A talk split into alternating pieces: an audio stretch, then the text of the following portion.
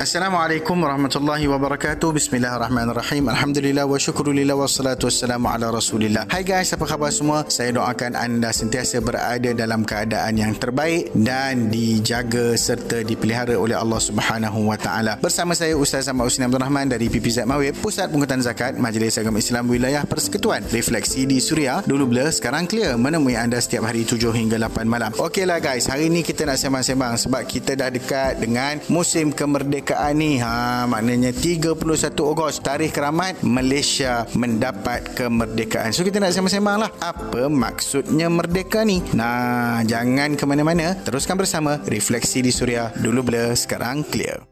Oleh Kedah Penang, nak dengar radio yang sur macam nasi kandar, layan 106.9 FM. Refleksi di Suria, dulu blur sekarang clear, bersama saya Ustaz Ahmad Husni Abdul Rahman. Kita dah nak menghampiri tarikh keramat kemerdekaan negara 31 Ogos ni Ustaz. Dah 64 tahun dah sejak peristiwa tersebut menjadi sejarah penting negara. Apa maksud merdeka ni sebenarnya Ustaz? Alhamdulillah. Sebenarnya kesyukuran yang tidak terhingga itulah yang sewajarnya kita sentiasa zikirkan di lidah dan hati kita kepada Allah Subhanahu wa taala. Nikmat kemerdekaan adalah sesuatu yang perlu dihargai dan diingati sepanjang masa. Kemerdekaan adalah merujuk kepada status sebuah negara yang bebas dari penjajahan dan kuasa asing. Ia juga bermaksud pemerintahan sendiri oleh penduduk di dalam sebuah negara yang secara amnya menuntut kedaulatan. 64 tahun juga sewajarnya merujuk kepada kematangan umur dan usia, mampu untuk maju ke hadapan, malah dapat memandu yang lain ke arah kemajuan. Dengan erti kata yang lain, negara yang mempunyai umur sebegini adalah negara yang benar-benar telah merdeka. Cuma nilai dan jiwa sebenar hanya dapat dirasai oleh mereka yang berjuang menuntut kemerdekaan. Cabarannya pada hari ini bagi generasi sekarang, bagaimana untuk kita teruskan penerapan nilai dan semangat ini dalam jiwa masyarakat moden. Ini sewajarnya jadi usaha kita secara berterusan dan bersama.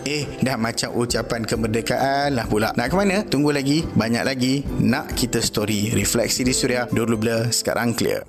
Ada telefon bimbit, muat turun aplikasi Suria menerusi App Store atau Play Store. Refleksi di Suria, dulu blur sekarang clear, bersama saya Ustaz Ahmad Husni Abdul Rahman. Okey Ustaz, dari sudut agama pula macam mana? Apakah merdeka ni maksudnya kita boleh bebas buat apa sahaja tanpa undang-undang dan tanpa kawalan peraturan? Okey guys, dalam hal ni kita kena faham bahawasanya dalam agama, kemerdekaan yang sepatutnya difahami adalah dalam kerangka kita sebagai seorang hamba kepada Allah Subhanahu wa taala. Rib'i bin Amir, seorang Panglima Islam, tatkala bertemu dengan General Rom, mengatakan sesuatu yang memberi maksud kemerdekaan dalam agama. Demi Allah, kata dia, kami diutuskan untuk mengeluarkan sesiapa yang mahu daripada menyembah manusia kepada menyembah Tuhan manusia, yakni Allah Subhanahu wa taala. Juga daripada kezaliman agama-agama yang lain kepada keadilan dan keluasan beragama dalam agama Islam. Padu betul kata-kata ni, menunjukkan yang penting kita bebas untuk beramal dan menjadi hamba Allah Subhanahu wa taala. Namun masih kita tertakluk kepada syariat, kepada peraturan dan undang-undang. Cuba bayangkan apa akan berlaku jika kita semua ni tak ada kawalan dalam kebebasan yang kita miliki. Pastilah cacar marbah kehidupan dan rosak ketamadunan. So, clear Refleksi di Suria, dulu blur sekarang clear.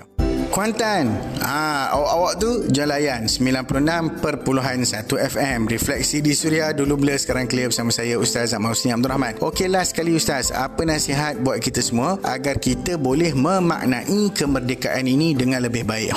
Padu soalan. Antara perkara yang kita mesti usahakan adalah yang pertama, dari sudut akidah, kita kena memerdekakan diri kita dari segala bentuk syirik kepada Allah Ta'ala. Begitu juga bebas dari segala bentuk amalan khurafat, tahyul dan segala idealisme seperti sekularisme, pluralisme dan seumpamanya. Semua ni penting untuk kita capai makna kemerdekaan sebenar ikut agama. Yang kedua, dari sudut ilmu, kita perlu merdekakan diri dari kejahilan yang membelenggu. Negara kita dah lama merdeka physically. Justru kita perlu memerdekakan diri kita dari segi minda pula, iaitu dengan membebaskan diri dari kejahilan. Belajar dan beri penekanan kepada ilmu-ilmu agama yang pasti akan memandu dan menyelamatkan perniagaan kita. Ketiga, dari aspek ekonomi dan keuangan. Jangan kita menipu dalam perniagaan. Jauhi dan bebaskan diri kita daripada cengkaman riba, perjudian dan sebagainya. Alhamdulillah, kita sudah ada sistem ekonomi Islam yang sangat cantik dalam negara kita. Ada takafulnya, ada perbankan Islam, pajak gadai Islam dan juga instrumen pelaburan yang patuh syariah. Inilah usaha yang boleh kita laksanakan dalam memaknai kemerdekaan dengan sebenar-benarnya.